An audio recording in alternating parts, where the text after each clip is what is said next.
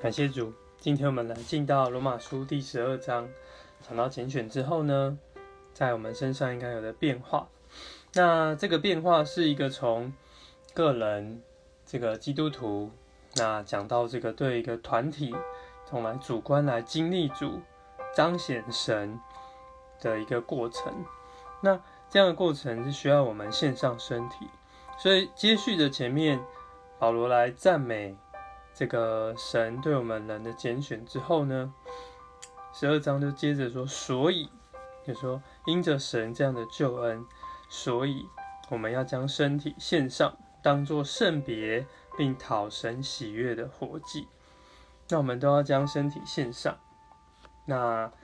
能够做活祭，就是呃祭，通常就是献给神嘛。但一般是杀死啊，做活祭就是不是要把我们杀死，但是将我们献给神，作为我们合理的侍奉。那这个怎么样来献给神呢？就要借着更新我们的心思，不要模仿。二姐说不要模仿的世代，要借着心思的更新而变化，并且呢，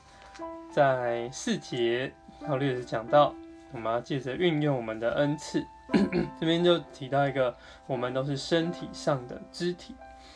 那我们都在基督里是一个身体，而且各个互相做肢体，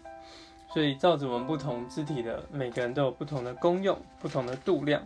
我们就要在这里，或是能够伸言，或是能够服侍，或能够教导，或是劝勉，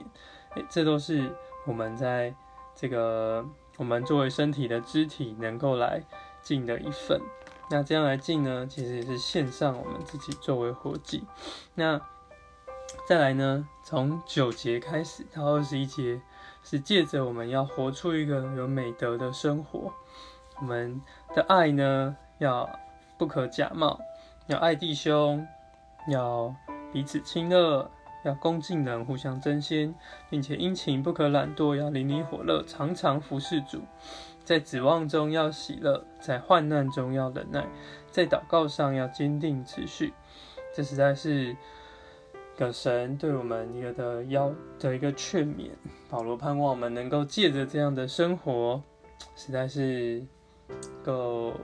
成为献给神的活祭。你们，那我们就用这个第一节。第二节作为我们的祷告，主啊，谢谢你的拣选，这样成成功了救赎，使我们能够在这里这个成为你的荣耀的身体，